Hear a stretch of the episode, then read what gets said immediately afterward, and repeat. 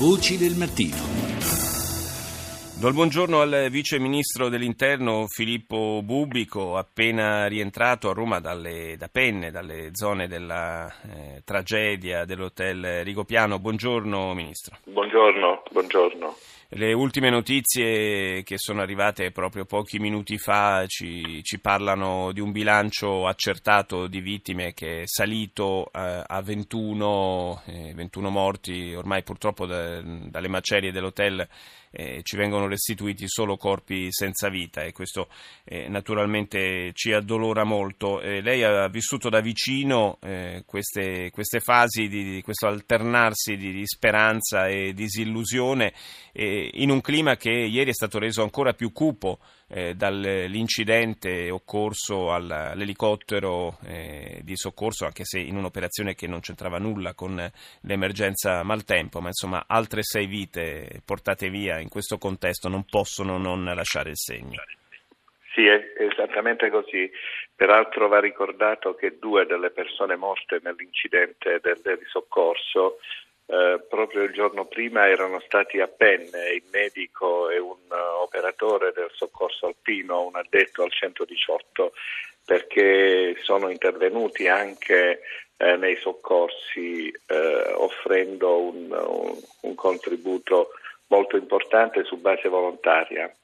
Sì, un momento particolarmente complicato, triste e purtroppo, come ha detto lei, eh, dal, dalle attività di soccorso, dal, eh, dall'attività di scavo tra le macerie emergono solo corpi senza vita. È stata coltivata la speranza perché il primo giorno nessuno avrebbe potuto immaginare che potessero esserci delle vite sotto quella, quella coltre di neve spessa, metri, eppure sono venute fuori dalle persone vive che sono state tratte in salvo e che oggi eh, per fortuna eh, stanno bene. E, è uno scenario inimmaginabile quello che eh, è, possibile, è, stato possibile osservare a Rigopiano. E bisogna dire che per quello che io ho potuto personalmente osservare, c'è stato un coordinamento perfetto tra tutte le forze impegnate nel soccorso e mm, no, non c'erano appartenenze, non c'erano divise, mm. ma una collaborazione piena eh, sostenuta da grande professionalità, da grande impegno, da grande generosità e, e anche eh, dalla, um, da una uh, attitudine a, a, ad agire garantendo al tempo stesso le condizioni di sicurezza per chi opera ma senza mai rinunciare a compiere anche gesti estremi per tentare di salvare delle persone. Un, un grande lavoro certamente svolto con eh, grande abnegazione, con eh, un impegno straordinario, eh, sarà poi eh, per la magistratura che accerterà se su quanto è accaduto eh, ci, ci, possono essere delle responsabilità e quindi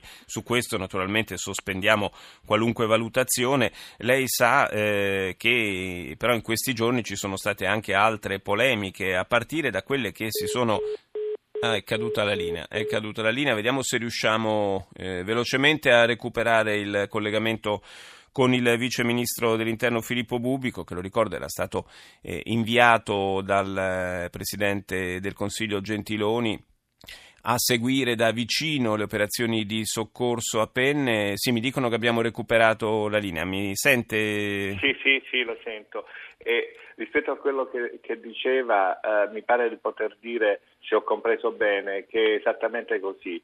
Noi abbiamo sempre voluto dis- distinguere eh, l'impegno e l'attività per portare soccorso dall'accertamento dei fatti. Il Presidente Gentiloni, il Presidente della Repubblica, il Ministro Minniti hanno sempre voluto segnalare questa assoluta priorità che ha guidato le attività di tutte le forze impegnate sul campo. Senta, ci sono delle polemiche da parte degli amministratori locali eh, sul tema del, eh, della chiusura precauzionale delle scuole. C'è stato l'allarme lanciato dalla Commissione eh, Grandi Rischi, molti amministratori locali hanno preso l'iniziativa di chiudere scuole non ritenute sufficientemente sicure dal punto di vista della tenuta antisismica.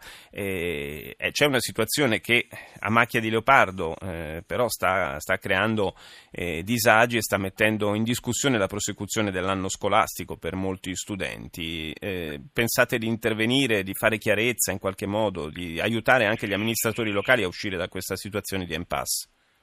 Sì, eh, bisogna evitare che gli amministratori locali vengano eh, considerati unici responsabili e, e, siano messi di fronte al dilemma eh, se sospendere delle attività o invece esporsi a rischi eh, dei quali non riescono ad avere esatta dimensione. A questo riguardo, su iniziativa dell'ANCI, so che è in eh, programma una riunione eh, per eh, condividere una modalità, un metodo di valutazione dei fattori di rischio, perché noi dobbiamo evitare l'allarmismo ma dobbiamo essere consapevoli dei rischi e vanno misurati i rischi, sapendo che ovviamente non esiste rischio zero. Tutti noi dobbiamo abituarci a riconsiderare una serie di questioni evitando gli eccessi.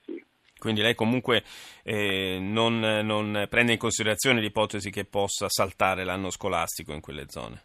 ma l'anno scolastico deve, deve, potersi concludere e deve potersi concludere garantendo il massimo della sicurezza per i bambini, per i ragazzi e per tutto il personale docente e non docente.